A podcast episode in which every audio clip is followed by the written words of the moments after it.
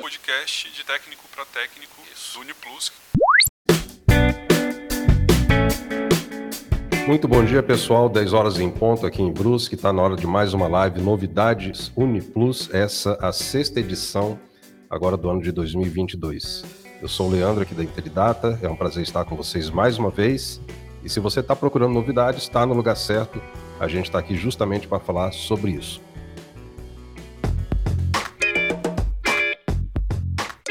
Antes da gente começar com o nosso conteúdo para o dia, deixa eu passar alguns lembretes aqui que são habituais, né? É importante que você se inscreva no canal se ainda não fez isso, porque apenas aqueles que estão inscritos vão conseguir participar com a gente ali ao vivo pelo chatzinho, né? Deixar sua mensagem, sua observação, fazer a sua pergunta. Então, aproveite agora que a gente não está no conteúdo e faça a sua inscrição. Ative também o sininho de notificações após se inscrever, porque assim toda vez que a gente publicar algum conteúdo novo, você vai ser ativado e vai, tá, vai ser notificado, melhor dizendo, né? E aí vai estar tá sempre muito bem informado, combinado? Também não esqueça de deixar o seu like, deixe lá o seu joinha para a gente saber, caso você não queira dizer nada, pelo menos se está gostando do conteúdo, certo? Esse link que você está acompanhando aí a nossa live, ele é um link não listado, então ele não vai estar na pesquisa do YouTube, né? Mas você pode depois repassar o link para a tua equipe aí da revenda. Porque se de repente não está todo mundo assistindo agora com a gente ao vivo, né? Depois os demais técnicos, o restante da equipe, fica também por dentro do que está acontecendo e aí está todo mundo atualizado, todo mundo na mesma página. E finalmente, se você não estiver assistindo o conteúdo ao vivo, está assistindo gravado, naturalmente não vai poder comentar no chat, deixa lá nas observações o seu comentário, a sua dúvida, né? Qualquer coisa que você queira falar, nos comentários do vídeo coloque lá ou mande para nós um e-mail no redação@intelidata.inf.br.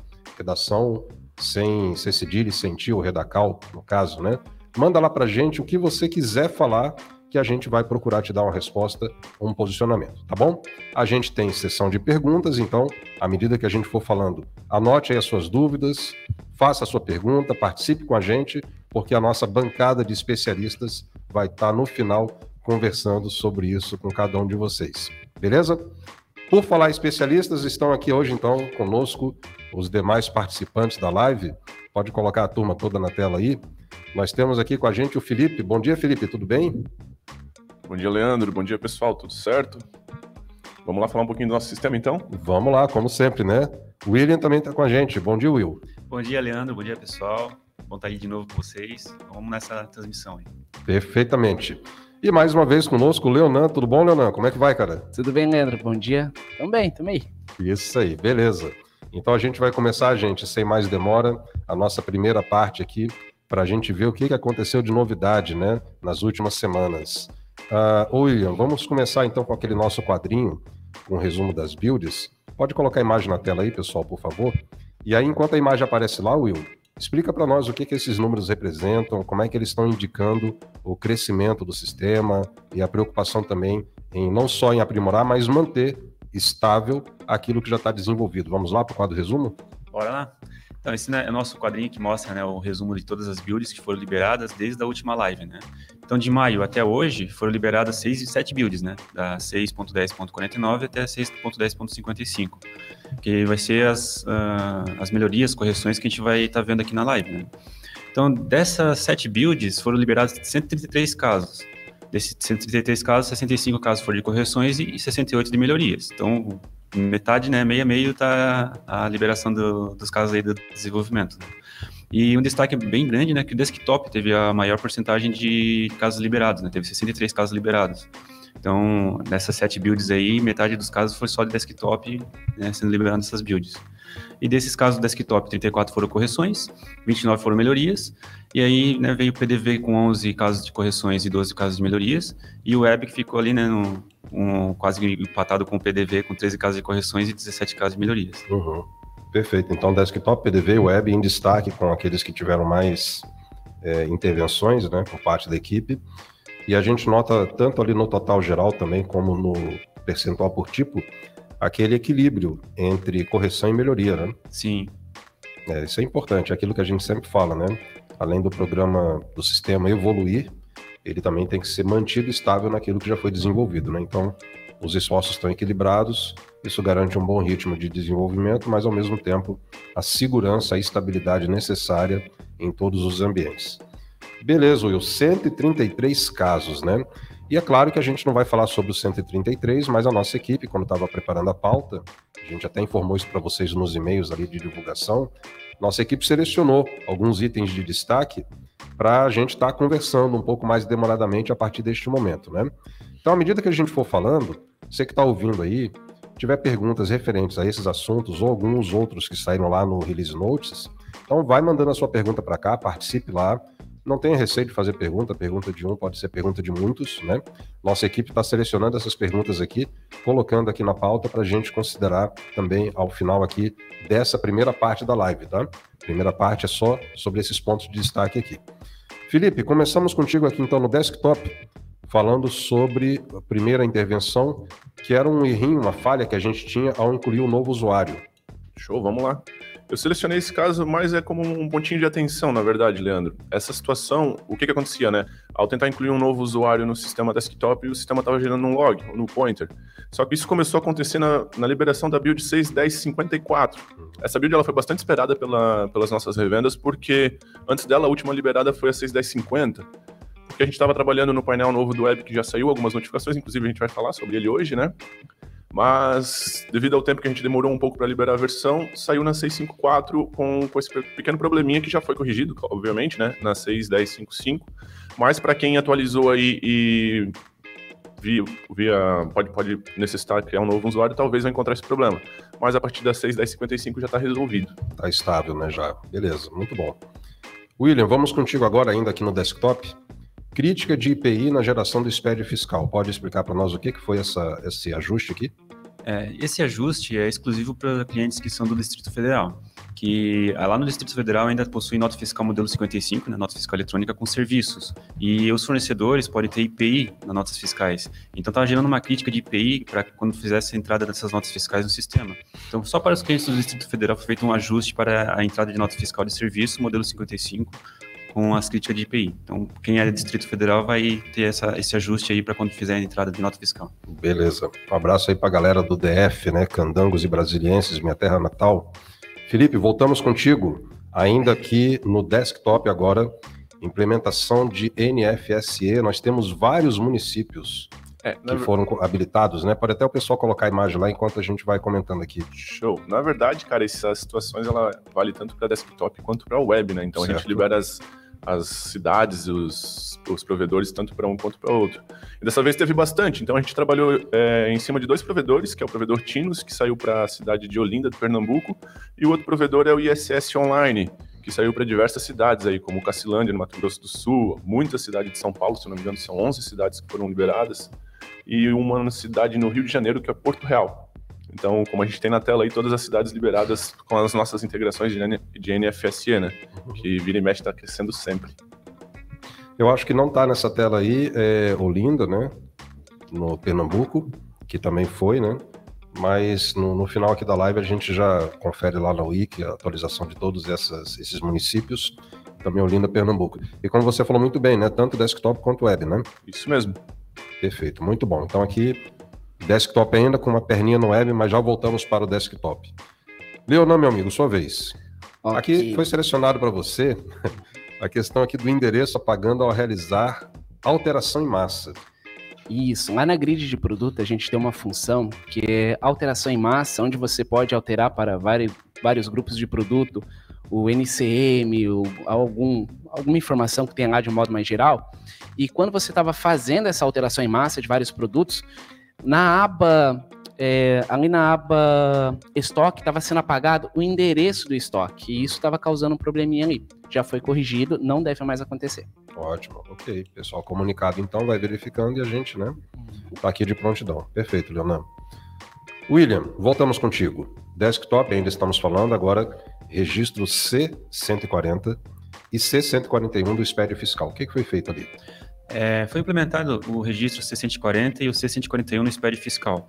Esse registro é um registro que ele vai exportar os dados da fatura comercial, mas apenas para notas modelo 1 e 1A. Porém, como a gente não trabalha mais com esse modelo de notas fiscais, teve contabilidade que solicitou que fosse gerado esse registro para os modelos 55. Porém, né, entretanto, né, Uhum. o, o PVA ele não prevê esse tipo de exportação com o modelo 55.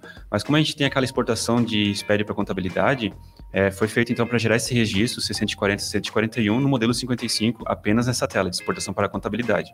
Então deve ser utilizada essa exportação para contabilidade somente no software da contabilidade. No PVA ele vai gerar uma crítica. Perfeito. Então tá aí dado o recado e esclarecido a circunstância, né? Ahn, Felipe, voltamos contigo aqui no desktop ainda. É, tinha a questão do saldo no relatório de movimentação de estoque, né? Isso, na verdade é uma melhoria, né? A gente colocou ah, uma, coluna, uma coluna de saldo nesse relatório de movimenta- de movimentação de estoque, que vai aparecer o saldo conforme o filtro utilizado antes de gerar ele, né? Então o saldo é o saldo que vai depender do filtro. Isso vai ajudar bastante na análise do que o pessoal já faz nesse relatório. Então ele consegue ver o filtro, o saldo do dia que, que teve as movimentações. Então isso ajuda bastante as revendas. Isso era uma solicitação que já estava rolando há bastante tempo, inclusive. É uma alteração pequena para a gente, mas ajuda bastante gente. Uhum. Que legal, né? Então tá aí mais um pedido sendo atendido conforme as demandas que vão sendo levantadas pelas revendas lá. Muito bom. William Pereira, voltamos com você mais uma vez, meu caro. PIS e Confins, PIS e Cofins, né? Não é Confins, Confins é a cidade lá de Minas, né?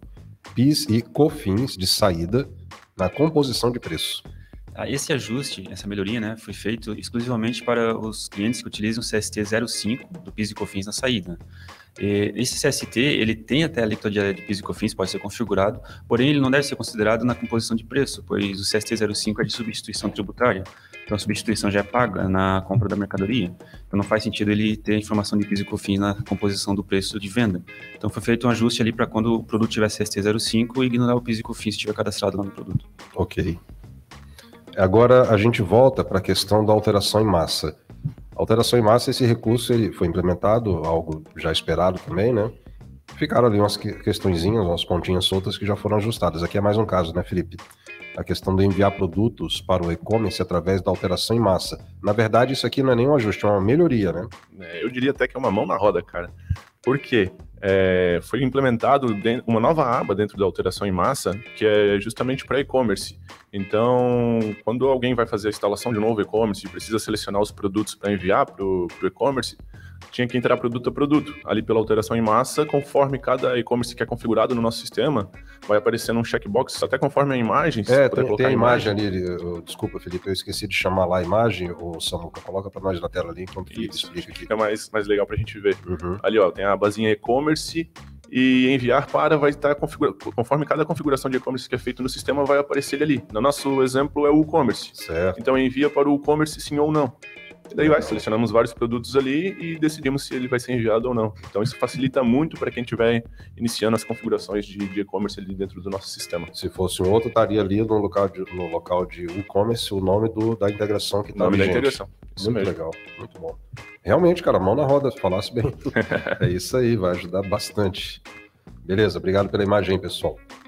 Vamos para frente, nós temos agora o nosso próximo caso no desktop. É o último dos que selecionamos aqui para tratar na live de hoje, né, gente? 133, vocês viram lá no quadrinho. Selecionamos aqui nove para apresentar de destaque no- na, na categoria desktop. Registro C170, descrição complementar. Will, É, Essa alteração, essa melhoria, é, o registro C170 do SPED existe o campo de descrição complementar. O sistema hoje ele envia os dados adicionais do produto, número de série, lote que esteja informado lá na emissão nota fiscal. Mas teve uma demanda de clientes solicitando que nessa descrição fosse apenas a descrição do produto mesmo, ignorando todos os dados ah, complementares que foi feito, né? Aí, se o cliente desejar, lá nos parâmetros do SPED contribuições e do SPED fiscal, foi criado ali para enviar a descrição do produto no registro C170. Perfeito, muito bom, Will. Então tá aí, gente. Olha, nove casos relacionados ao desktop, né? E a gente já vai seguir falando de mais alguns. Enquanto isso, deixa eu só dar uma olhadinha aqui no chat para ver quem é que já tá com a gente, É, dando bom dia, enfim, participando, né? Carol Maia, Marcelo, Anderson. O Anderson tá pertinho da gente aqui. Daqui a pouco ele tá aqui conosco também, papeando na segunda parte da live, né? Josi, DGTEC tá lá, sempre apoiando.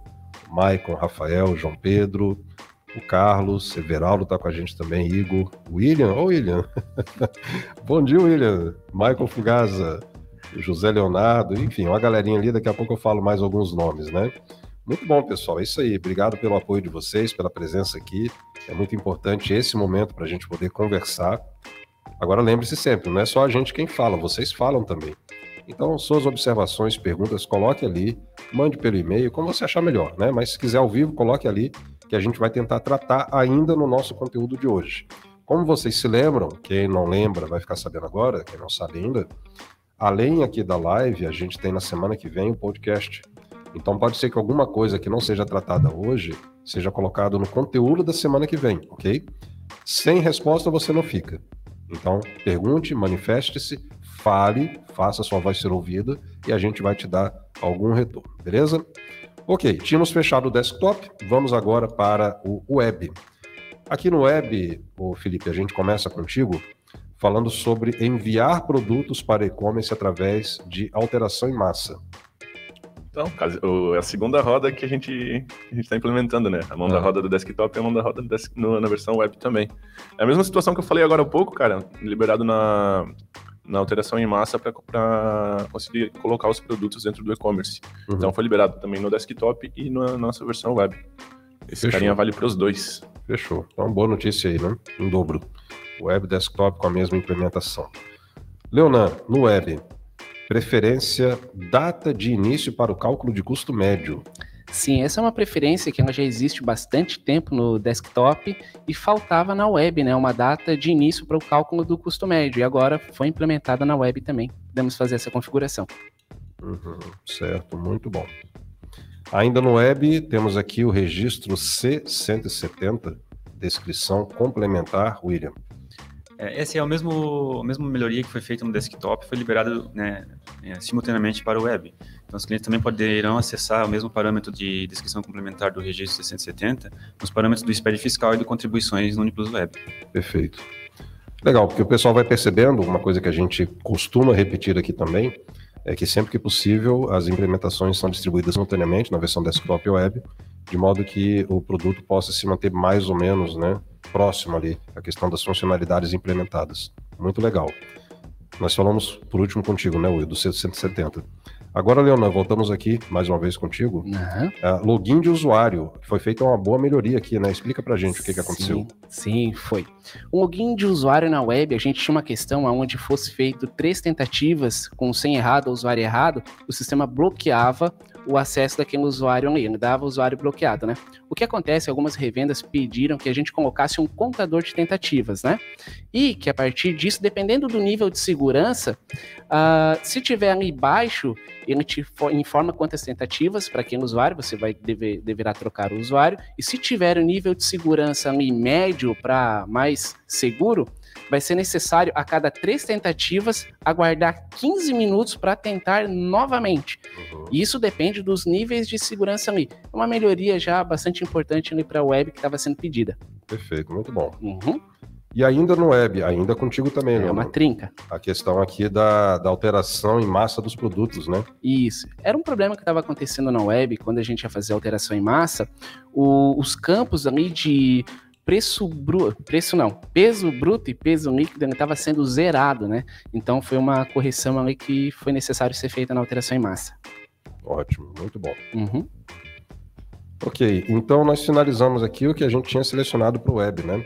Foram, uh, não vou dizer poucas implementações, na verdade as implementações foram muitas, mas as que a gente queria destacar foram essas que a gente trouxe aqui. Olhando aqui de novo no chat, temos a Renata conosco, ah, Cristiano. Só dia, pois com esse frio não tem nada bom não. Pois é, gente, tá um friozinho bom aqui em Brusque, né? Não sei como é que tá aí para vocês, aqui tá bem friozinho. Clóvis da Secatec, Máquimos tá sempre com a gente. Bom dia, pessoal. Ari Kemerson também tá sempre aqui. A Carol aqui do comercial, Carlos, Josi, DGTEC Soluções também sempre nos apoiando, o Alex Barbosa, Reginaldo Wesley e por aí vai. Isso aí, pessoal. Muito legal vocês estarem. E, como se lembram, perguntas serão respondidas ao final da nossa live hoje, tá bom? Cristiane está aqui dando um oiê bem grandão. Legal. Ok, gente. Vamos aqui no PDV, a, no, a, a categoria que a gente quer falar agora. Leonan, você está sendo requisitado, hein, homem? É, agora eu vou falar um pouquinho. Vai ganhar hora extra hoje. Temos aqui ó, a falta de meio de pagamento Pix no, PD, no PDV retaguarda. Isso, nós temos lá no, temos lá no retaguarda o vendas NFC lá, né, onde a gente pode fazer vendas de emissão de NFC pelo retaguarda. E estava faltando no meio de pagamento Pix e já foi adicionado também carteiras digitais. Então agora vai ser possível finalizar com esses dois meios de pagamento. Ótimo, excelente melhoria. Felipe, no PDV, bloqueio de usuário por filial. Ah, vamos lá. É um bloqueio, mas mais por questões de precaução, cara. Foi implementado uma situação de bloqueio na hora de fazer o login quando o, a filial do local de estoque do usuário não é a mesma filial configurada no PDV. Por que esse bloqueio? O que, que vai acontecer, na verdade? O sistema PDV vai, vai explodir na tela uma crítica informando isso. Para quê? Para evitar aquelas futuras pendências de processamento que a gente sempre tem pelo, pelo usuário estar tá efetuando venda na, na filial errada, no local de estoque errado. Então foi feito um bloqueio para ele sempre validar qual é o local de estoque que ele está trabalhando, a filial que ele está trabalhando, e se é a mesma que o PDV está logado. Certo, muito bom. E aí, Leonan, mais uma vez você, né? Mais uma. Vamos lá, aqui no PDV, alterar preço de serviço no PDV. Isso. É com a existência agora do RPS, né, se fez necessário que a gente fizesse essa melhoria para poder alterar o preço também do serviço no PDV. Antes era possível somente para o produto. Agora, no serviço também no PDV, a gente vai poder escolher o preço na hora da venda. Certo. Excelente melhoria também. Muito bom. PDV evoluindo, hein? É um é. produto aí que a gente já está há muito tempo com ele, né? Mas sempre tem algo para dar uma aprimorada. Muito bom. E agora, o último, a última categoria que a gente selecionou para conversar hoje, né? Que é o gourmet. Nós temos aqui, Felipe, contigo, né? E só o Felipe vai falar sobre o gourmet hoje. Opa! Nós temos no Uniplus Gourmet a pauta de preço. Vamos lá. Cara, essa implementação é muito legal, tá? Foi implementado a identificação de pauta de preço durante a venda no gourmet.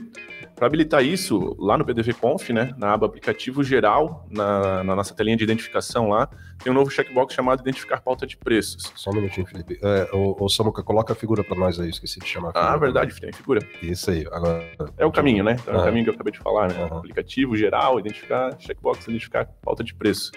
Mas qual que é a ideia, cara? Isso foi uma solicitação de um cliente, que, de uma revenda que atende um cliente que tem uma lanchonete, por exemplo, né? Um dos exemplos possíveis. Uma lanchonete dentro de uma faculdade, de uma escola, que trabalha a pauta de preços para perfis de clientes diferentes. Ah, ele tem uma pauta de preço específica para professor, pauta de preço para estudante, onde ele diferencia para cada, cada venda realizada. Então, hoje, através dessa nova identificação, isso é possível. Legal. Então, partindo desse teu exemplo aí, a gente imagina, por exemplo, que um restaurante ou lanchonete que esteja próximo de uma empresa, de um, pode fazer um preço diferenciado para funcionários, por exemplo. Pode, do justamente. público em geral. Bem Legal, isso. cara. Muito bom, recurso excelente, hein? Isso aí. Obrigado pela figura aí, Samuel. E ainda no gourmet a gente teve uma outra é, melhoria, que é a questão de consultar cliente ou consumidor. É, também é legal, tá? É uma implementação que foi criada uma função F8 consultar para consultar as contas dentro do gourmet. A ideia é, tentando buscar um outro exemplo para te dar aqui, é nas situações de, de, pubs, um exemplo. A gente vai num pubzinho, recebe a comanda e até vem aquele avisinho embaixo, se caso a gente perdesse a comanda, tem que pagar uhum. X valor em dinheiro ali por, por ter perdido a comanda. Nessa situação, o cara que perder dentro do, dentro do gourmet tem a função de consulta com os dados do consumidor ali, o CPF ali, a gente consegue identificar a comanda dele, a conta dele novamente. puxar o consumo real dele lá. puxar o consumo real novamente. Muito bom. É, eu nem sei como é que como é que o código do consumidor trata essas situações, né? Mas enfim, damos aí um recurso para o pessoal poder evitar situações sensíveis, né? Ao atender o público, ao lidar com o público lá. Beleza, muito bom. Eu tinha selecionado aqui, galera, é, a, até por dica do Panca, né, lá do suporte, essa questão aqui da NT 2016-003. Coloca a figura na tela aí para gente, Samuel, por favor. Existe uma alteração na tabela de códigos NCM, que a gente está vendo ali na tela é a capa né, do arquivo PDF, e um printzinho apenas da tabela NCM que eles informaram que vai ser, que foi ajustada, né?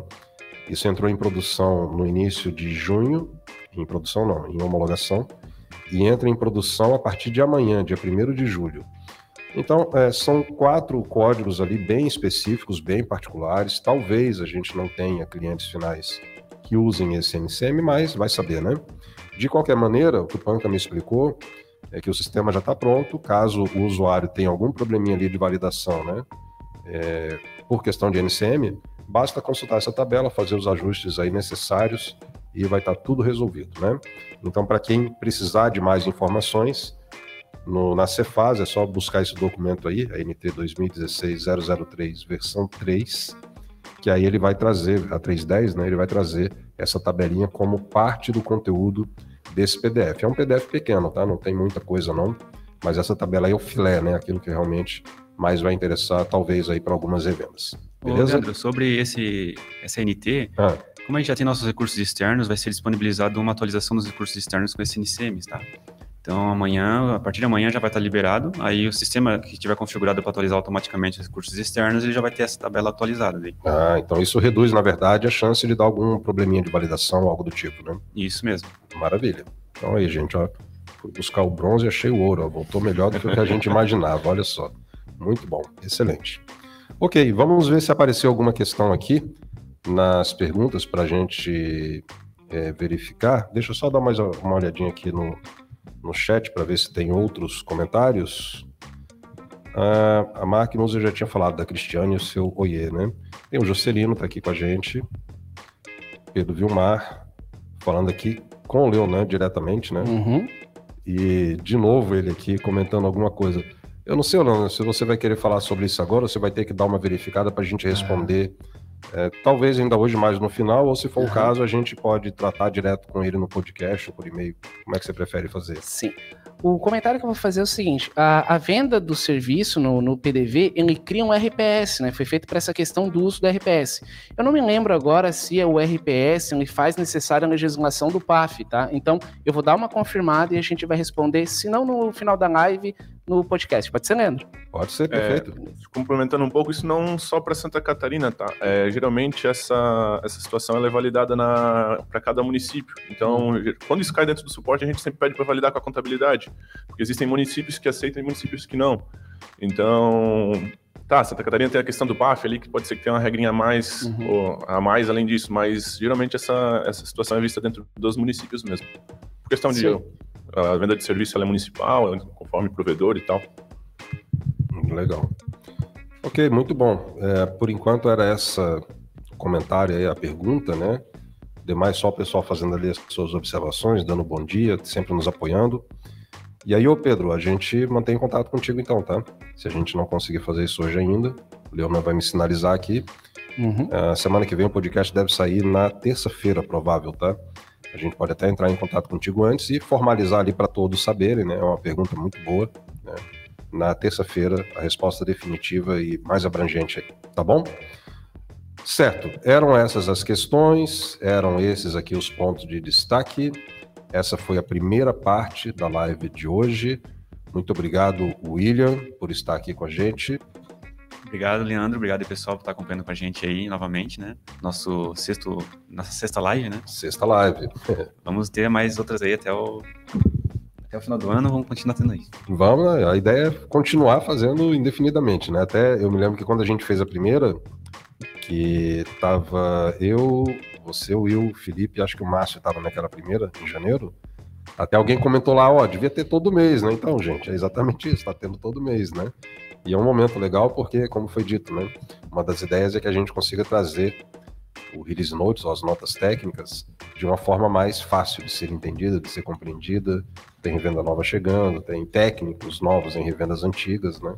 Então a gente conseguir ter, é, comunicar de uma forma um pouquinho mais clara aquilo de legal, de interessante, de realmente muito importante que está acontecendo no sistema, mas detalhadamente aí o release notes, né? Pegue lá o documento, dá uma olhadinha, que todas as respostas estarão lá também. Além do William, obrigado, Leonan, por estar aqui com a gente de novo.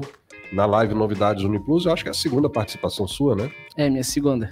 Ótimo, beleza. Então, as portas estão abertas, sempre que quiser, sua presença será bem-vinda aqui. Tá bom, meu amigo? Tá bom, muito obrigado, até a próxima. Valeu.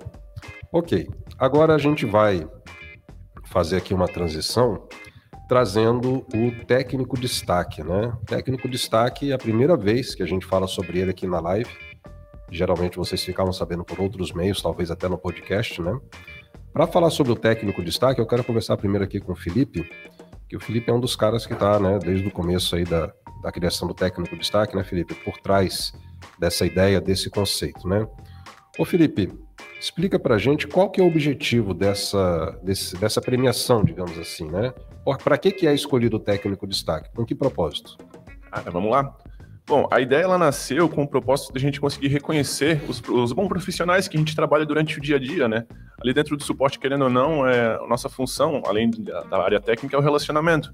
Então a gente consegue ver, é, com o passar do tempo, qual é a evolução dos profissionais que estão dentro das revendas. Então por que não reconhecer essas pessoas, né? Por que não identificá-las dentro da própria Intelidata? Então a ideia é justamente essa, a gente conseguir reconhecer os bons, os bons profissionais que as nossas revendas têm. Ótimo, muito bom. E o técnico destaque, essa escolha dele, esse processo, né, ele existe desde quando aqui na Intelidata? Você lembra, cara? Cara, se eu não estou enganado, a gente começou com esse projeto em novembro de 2020. Tem bastante tempinho já que está rolando. Se tu me perguntar quem foi o primeiro, eu não vou conseguir te, te dizer. Mas eu acho que tu tem a resposta. Mas, se eu não me engano, 2020. Dezembro, é, novembro de 2020, desculpa. Eu acho que o primeiro está aqui pertinho. Vou até firmar com ele depois, na hora que ele aparecer na tela, se foi novembro ou dezembro, mas eu me lembro que foi por ali. Finalzinho de 2020, a gente começou. Eu lembro que o Gilberto também, se eu não me engano, foi um dos primeiros escolhidos, né? Foi. Ele até participou de alguns podcasts com a gente também. Participou. É o primeiro, esse cara que eu tô pensando e daqui a pouco eu vou ver, certeza que ele participou, que eu entrevistei ele, aqui nessa sala. Mas daqui a pouco ele aparece aí. Mas continuando aqui, né? E essa divulgação da escolha, ela é feita de que maneira? Bom, a gente divulga inicialmente no Instagram, né? Temos a fotinha lá com alguma, alguma, algum textinho específico sobre essa pessoa. Mas também a gente fala dele no podcast e também agora na live, né, cara? Estreando hoje. Uhum. Também vai ser comentado na live, nas próximas lives aí. Isso aí, muito bom. Os critérios que são levados em conta para a escolha do técnico, quais seriam? Então, cara, é, vai muito da nossa vivência, né? Então a gente, a gente avalia durante todo o mês é, a avaliação em si ela é feita pelo time de suporte inicialmente, né, mas também tem uma participação do time do comercial. Mas qual que é, qual é a ideia? A gente leva em consideração toda a evolução técnica da pessoa, né, do, do cara que está trabalhando com a gente no dia a dia ali, o bom relacionamento que ele tem com a nossa equipe. Como eu comentei, né, o nosso, nosso trabalho vai muito de relacionamento, é muito de questão de empatia, de parceria mesmo, né? E também a clareza, todas as informações que o técnico consegue trazer para a gente, para a gente conseguir dar vazão o mais rápido possível no caso. Uhum. Então, existem situações que aparece que o caso não anda, falta informação, a gente fica naquele ping-pong que é chato pra caramba, todo mundo sabe que é chato. Então, quando a gente consegue identificar é, as pessoas que conseguem ser diretas e, e, rápidas na situação, ajuda a gente, ajuda ele também. Então, tudo, todos esses são pontos que são levados em consideração para identificar esses caras. Isso. É perfeito. É, o que a gente busca, tanto o técnico da revenda como os técnicos aqui da equipe Intelidata, é que o cliente final não tenha que esperar, né? Então, quanto mais objetiva, completa e direta for essa tratativa, para destravar lá e o cara poder trabalhar, melhor para todo mundo, né? O usuário final tem que estar contente e o sistema fluindo tranquilamente. Então, essa é a ideia. Ok, Felipe, obrigado pelas respostas. Então, entendemos o que é o técnico destaque, o objetivo, o valor que se dá para esse tipo de profissional. Vou deixar contigo, então, que é um dos pais da ideia aí, a apresentação do nosso último técnico destaque. E aí, produção, Samuca, na hora que o Felipe falar o nome, é igual revelação, né? Menina é menina, né? Na hora que ele anunciar o nome, você já pode botar a imagem na tela ali. Ah, beleza, então vamos lá. O ganhador do técnico destaque desse mês foi o Dilermando Mota, da revenda InfoServiço, da, da cidade de Boa Vista, de Roraima, como ele mesmo gosta de dizer. Não é Roraima, é Roraima. Roraima. Então, o Dilermando, cara, ele é um técnico de longa data já, né? A gente já conhece ele de alguns eventos da, da própria Intelidata, ele já participou de, alguns, de algumas convenções. E, cara, é notável a, toda, a, todo o conhecimento que ele tem, o elevado nível de conhecimento que ele tem do nosso sistema, né? E além disso, cara, o pessoal do suporte ali gosta muito dele, porque ele é muito objetivo e colabora bastante com a nossa equipe quando a gente precisa resolver problema. De vez em quando ele vem com umas cascas grossas grossa aí referente à, à parte fiscal, mas é, são casos que são complexos, mas a gente consegue se dar bem e resolver da, da, melhor forma possível, assim. Então ele é um cara que todo mundo gosta, tem bastante carinho por ele. E tá aí, né? Tá sendo técnico de destaque deste mês. Beleza, é isso aí. Muito bom, então parabéns, Lemando. O pessoal já tá aqui se manifestando, né? Sucesso, merecido, parabéns, Lemanda. É isso aí, meu amigo. Realmente a equipe gosta muito de você do modo humano como você lida até com situações desafiadoras, né? Isso é muito bom, isso é excelente, né? Então, fica aí o incentivo, né, para todos que estão acompanhando, né? A gente explicou aqui quais são os critérios. A gente quer anunciar nomes diversos, né, nas próximas edições. Então você aí na revenda que é técnico, né? É, veja com atenção esses detalhes, né? Tem alguns artigos específicos também lá na nossa wiki, né? Tem um lá antes de chamar o suporte, comenta tudo isso que a gente falou aqui, né? Sobre testes, qualidade da documentação, recolher todas as informações, validar a dúvida com o usuário. Às vezes o usuário diz alguma coisa e a gente passa para frente, mas quando vai ver de perto, não é bem aquilo que o usuário falou, né? Aquela foi a percepção dele, mas o problema pode ser outro, né? Então, esse tipo de cuidadinho aí já facilita a vida, destrava lá o usuário, né, que é o que a gente deseja, e pode fazer com que a pessoa seja escolhida também técnico destaque. Parabéns, Lemano, de Roraima. Roraima. Ainda, ainda, não conheço, mas pretendo conhecer. E merecido prêmio, como o pessoal está dizendo aí. Por falar em técnico destaque, a gente vai trazer agora para a tela aqui um deles. Foi o primeiro escolhido. É isso mesmo, ô Anderson?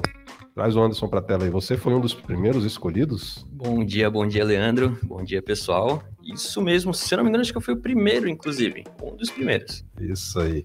Eu lembro que a gente já fez uma live aqui sobre aquela questão do suporte técnico de qualidade, né?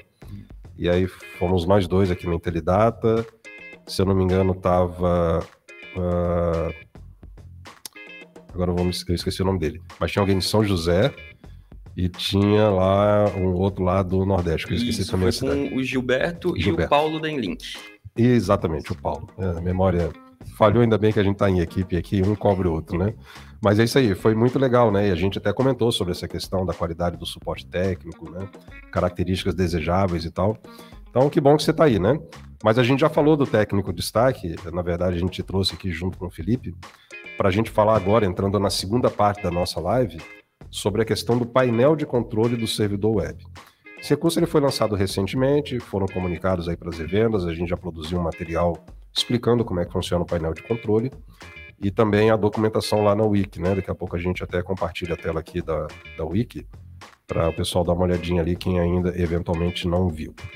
Mas a ideia é, após esses dias de lançamento, a gente já fazer uma análise de como está sendo o uso do, do, do efetivo pela, pelo pessoal da revenda, como é que o nosso próprio pessoal aqui da Intelidata está percebendo, né, nossa equipe técnica, o valor dessa ferramenta e a gente trocar algumas impressões a respeito disso. Então, Felipe, eu, queria começar perguntando para ti o que, que motivou a criação do painel de controle. De onde é que surgiu a ideia ou a necessidade que finalmente levou a esse aprimoramento que recentemente foi divulgado aí para as revendas? Claro, vamos lá, cara. Então, primeiramente, a, a ideia do, do, painel, ela tem o intuito de, de, melhorar a gestão do nosso servidor web, né? Tanto para nós quanto para as nossas revendas. Antes do, da existência do painel, tudo que acontecia dentro do servidor, ele ficava um pouquinho mais escuro. A gente não conseguia identificar qual era o tenante que estava utilizando mais recursos do servidor, porque o painel ele é, é uma ferramenta que é usada para o servidor inteiro, para todos os tenants, né? Não é uma coisa específica de um cliente final só. Então, a gente tinha algumas dificuldades até dentro do próprio setor de suporte para identificar casos de pô, lentidão no servidor, alto uso de processamento, é, qual parte do sistema que estava crashando e estava gerando algum tipo de problema para o cliente final ou para as revendas. Então, a ideia dele é justamente a gente ter essa, essa, esse tipo de gestão na mão. Por quê? Por ser um sistema web, né, uma visão de servidor, de seus tenants, as funções, elas tem que ser um pouquinho mais claro porque alguém tem que fazer a gestão disso. Uhum. Então, como a gente consegue fazer algumas coisas dentro do suporte e as revendas também conseguem fazer algumas, algumas coisas por conta, pô, por que não dar mais gestão, né? Por que não dar um pouquinho mais de, de armamento, por assim dizer, tanto para a gente quanto para eles, né? Então, com a vinda desse cara, pô, a gente tem muito mais informação, a gente consegue praticamente tirar leite de pedra e tratar os casos, até o Anderson vai comentar um pouco sobre isso, uhum. para as tratativas dos casos internos elas ficaram muito mais claras para a gente e a gente consegue ser muito mais efetivo. Legal. E deixa eu te fazer ainda contigo, já vou chamar o Anderson, Felipe. É, como técnico, né? Porque, enfim, a gente às vezes lança o produto e a gente fala assim uma opinião, digamos, institucional, né?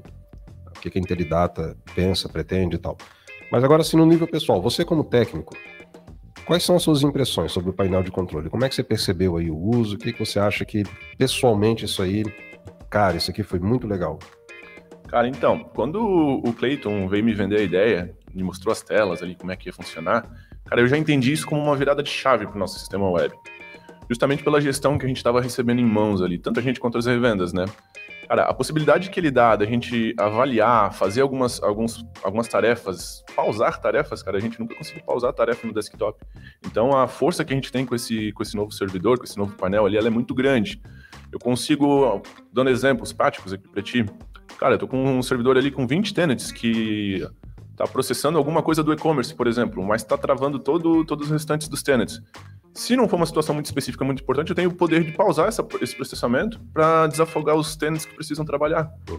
Então, olha o nível que a gente consegue chegar com isso, né? Então, além disso, eu, a gente conseguiu alcançar algumas coisas que as próprias revendas estavam pedindo para gente, que é a alteração da, da hora de, do backup recorrente, backup automático, né? Que pelo web ele era feito todos os dias às 10 da noite. Com essa nova ferramenta a gente consegue mudar um pouco isso, a gente consegue dar poder para a revenda identificar qual é o melhor horário para trabalhar o backup recorrente. Só que também, né, é aquela, né, a gente tem uma arma gigantesca na mão, mas tem que ter umas responsabilidades, né? Porque qualquer ação é, não tão bem pensada pode acarretar problemas nos clientes também. Sim, é aquela questão dos cuidados, né, que a gente vai falar daqui a pouco. As questões dos cuidados. Mas além disso, cara, para a identificação de log, por exemplo, se dá algum erro no sistema web que a gente precisa verificar log antes dessa, desse painel, a gente abriu um log gigantesco que era só o log do servidor. Então eu tinha 20 tenants trabalhando ao mesmo tempo carregando aquele log, até que a gente encontrasse algum problema. O problema lá dentro, muito mais demorado. Era praticamente uma agulha dentro de um palheiro. Uhum. Com esse cara, não, a gente sabe qual é a tarefa que está dando que tá, tá com falha. Tem o log exatamente da falha que está rolando ali dentro. Claro, a gente ainda usa o arquivo de log geral, grandão, né? para identificação, mas ele é bem mais direcionado, porque a gente consegue ver as tarefas que estão com falha e o que está falhando ela. Esses dias mesmo a gente resolveu um problema de no, na versão web com, com isso. Foi cinco minutos de análise e a gente resolveu um, um, ticket praticamente. Coisa que se não tivesse esse cara, a gente trabalharia muito mais tempo. Uhum. E N outras possibilidades, né? A gente consegue ver o tempo, a latência que, o, que uma tarefa está sendo executada. Ou seja, ela começou a, a, executar às 10 horas, terminou às 10 e 5. Pô, por que, que ela demorou tanto? Então, tudo isso a gente consegue dar dados de, de análise até para até o nosso time de desenvolvimento, conseguir ver onde a gente pode otimizar a tarefa, onde é que a gente pode otimizar recurso, quais são as tarefas que mais... É, consomem recursos do, do, servidor e quais tenants que executam essas tarefas que, que, consomem mais recursos. Então, cara, é uma, uma vida nova, praticamente. Essa é a minha perspectiva. Legal.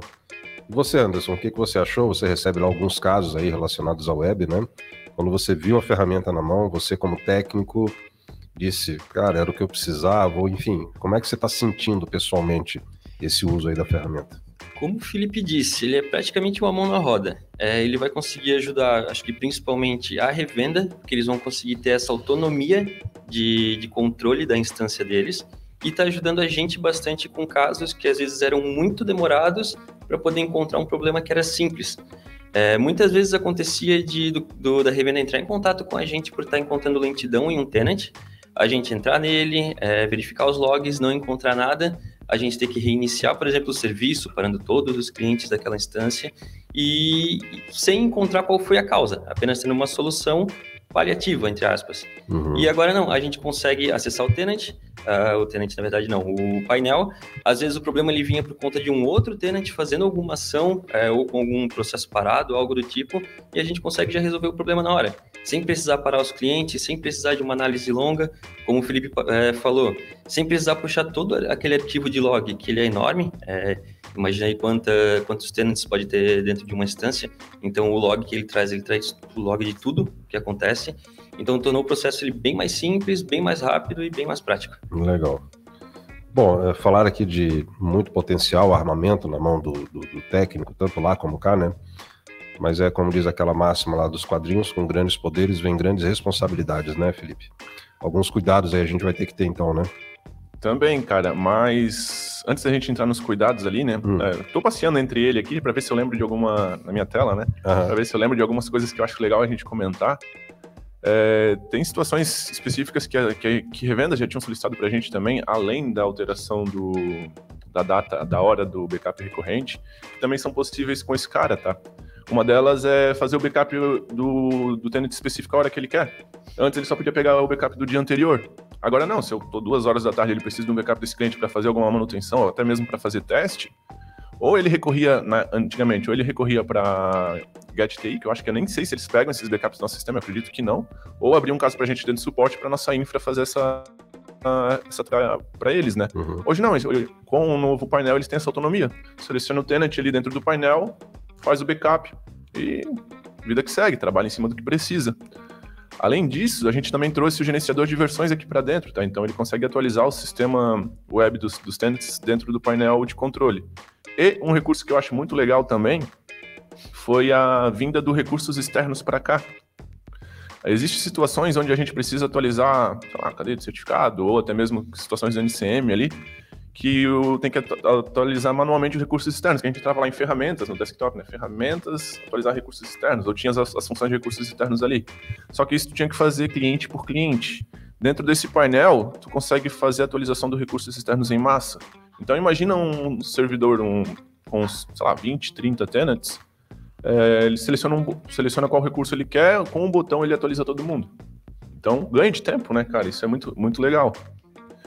E, fora toda essa parte técnica, essa parte de, de, de gestão dos clientes, a gente dá também para as revendas a possibilidade deles conseguirem identificar até quando o servidor ainda está tá apto para receber mais clientes finais, para receber mais tenants, no caso. Então, através dessas todas, todas as opções que a gente tem dentro desse cara aqui, a gente consegue fazer a gestão de recursos. Para ver, ah, cara, o meu servidor ele cabe 20 clientes hoje. Pô, mas é 20 clientes de que tamanho? Ah, não, cabe 30, mas é tudo cliente pequeno. Como é que a gente consegue identificar isso? Como é que eu vou saber identificar para revenda qual é, o, o, qual é a usabilidade dos clientes finais? Uhum. Não é uma pergunta fácil de se responder. Mas através das estatísticas que esse, que esse cara aqui dá para gente, a gente consegue, com base no histórico, chegar nesse, nesse, nessa resposta. Então, eu sei que o meu servidor, com os recursos que eu tenho hoje, ele suporta essa quantidade de clientes com esse perfil, com esse perfil de acesso do sistema. Ou tem um cara aqui no meio que está geralmente ocupando 40%, 50% de todo o recurso do servidor. Cara, talvez é uma ideia separar esse cara num servidor específico para ele. Sim. Então, essa visão a gente consegue ter agora. Antes, não. Era praticamente é, a base do chutômetro ou, sei lá, tentativa e erro. Aqui não, a gente tem dados para ser trabalhados. Então a mais gestão chegou ao servidor web. Opa, legal, gostei dessa frase, cara. Muito bom, fica a ideia para divulgação, né? Mas ali sobre a, a questão dos cuidados, então, em parte a gente já veio até comentando isso, né? Para uma fila para para todos, programa OBK, programa para todos, né? É, se eu não me engano, Anderson, até a gente estava comentando, você teve situações ali específicas que era justamente isso, né? O, o uso desse poder todo ele tem que ser feito de um modo assim bem consciente para evitar algum tipo de transtorno, né?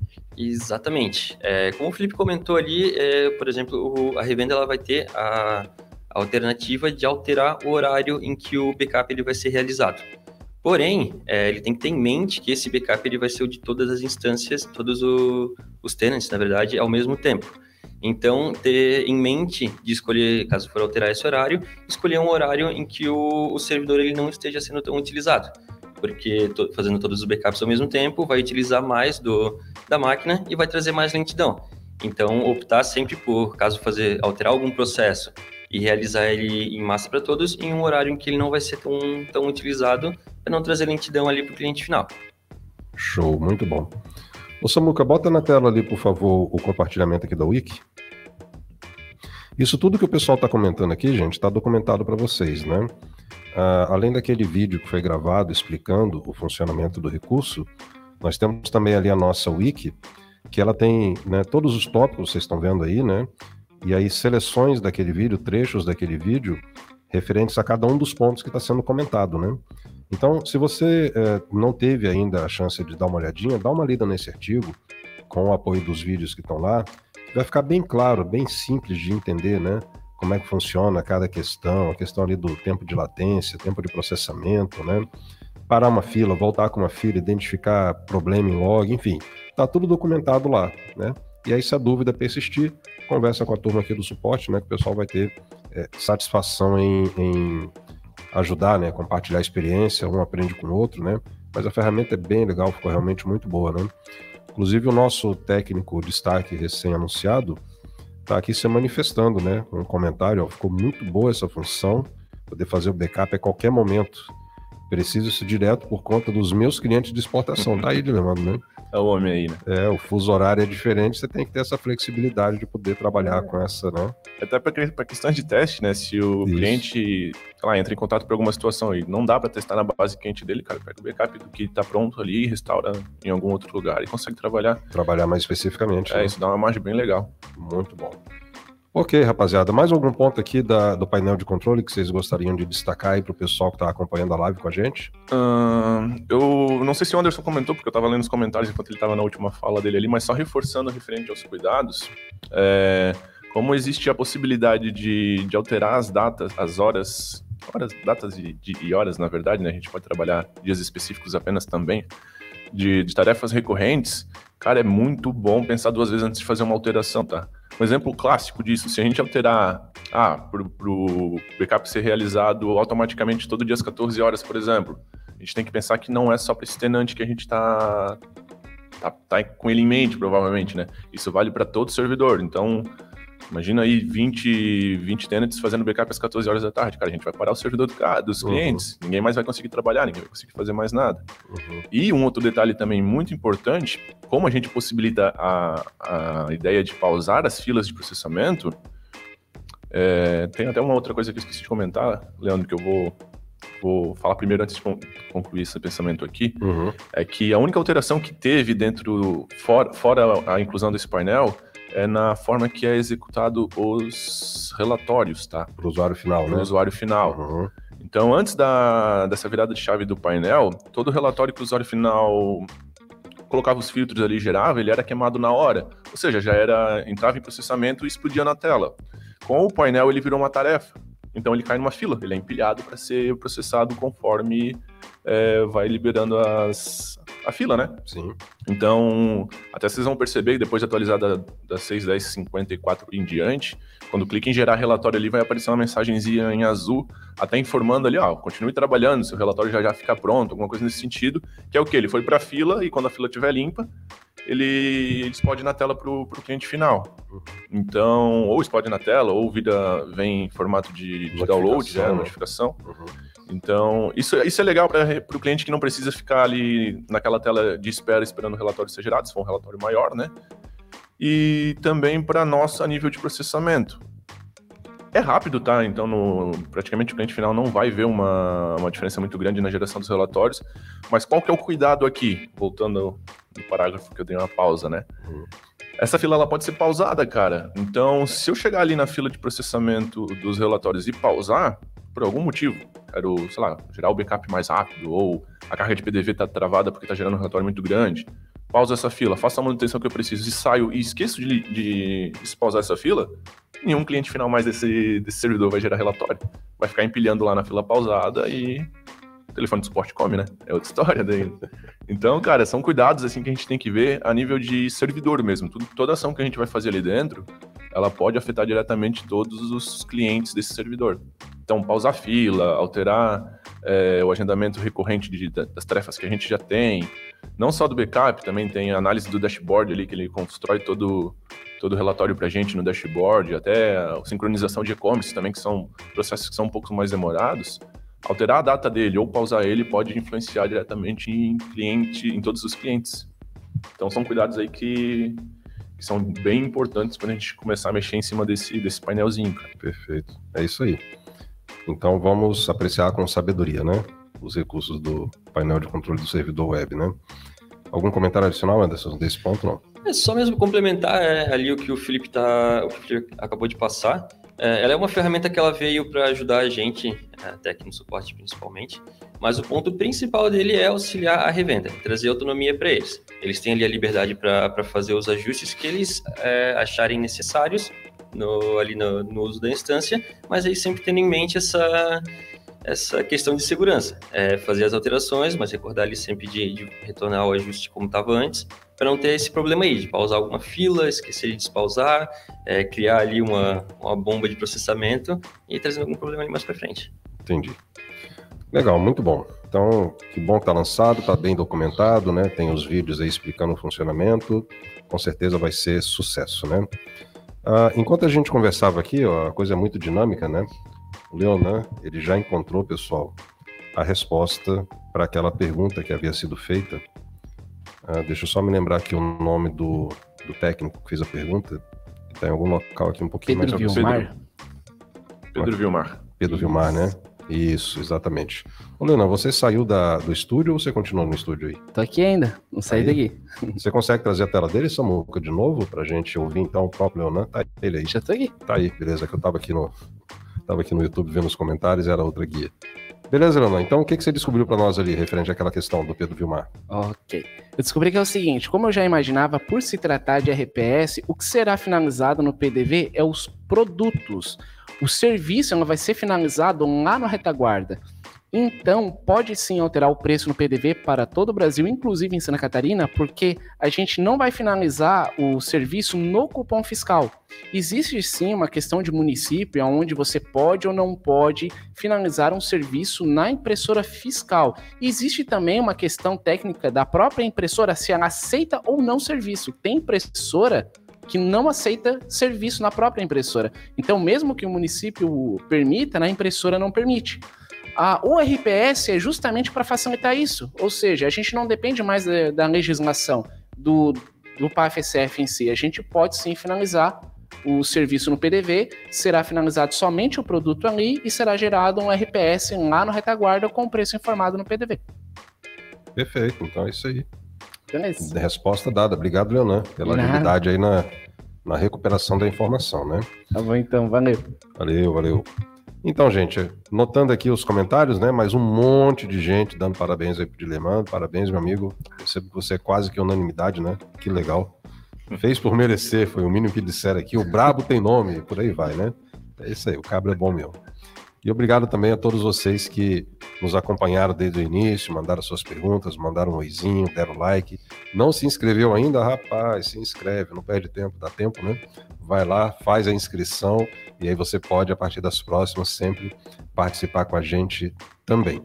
Lembrando que o nosso projeto ele é dividido em duas partes. Essa hoje é a live, com a participação de quem está acompanhando ao vivo, ou depois você deixa alguma coisa ali nos comentários. Que a gente não pôde responder hoje, a gente vai responder na, no podcast, né, onde a gente vai trazer um conteúdo adicional. E você pode também, se preferir, mandar um e-mail no redação@interidata.inf.br. Deixa eu me despedir aqui dos que ainda estão comigo na tela. Leonan já dei tchau de novo, ele está aqui do meu lado, Felipe daqui desse lado, o Anderson está ali. Obrigado, Felipe, obrigado, Anderson, por ter estado aqui também. Um de cada vez pode se despedir aí. Então, valeu, Leandro, valeu, pessoal, e vamos para a próxima, né? Mês que vem tem mais e a gente tá aí de volta. Estaremos Até aí. lá. Valeu aí, Leandro. Valeu, pessoal. Caso tiver alguma duvidazinha ali do, do painel de serviço, dá um toquezinho lá no chat também. Vou estar por lá. E a gente fica à disposição. É isso aí, valeu. Gente, por trás dessa produção aqui tem toda uma equipe, né? Teve com a gente a, a Renata, teve com a gente a Bárbara, o Sais, o Samuel, que eu chamei por nome aqui várias vezes, né? Então, obrigado também a todos esses. O pessoal da Infra, né, que também cooperou com a gente. Muito obrigado por, pelo apoio, né, para que esse evento aqui acontecesse. A todo mundo que eu citei por nome, aqui eu não citei também, que participou nos comentários. Obrigadão de coração por mais essa presença especial aqui. Muito obrigado, um grande abraço e até a próxima vez.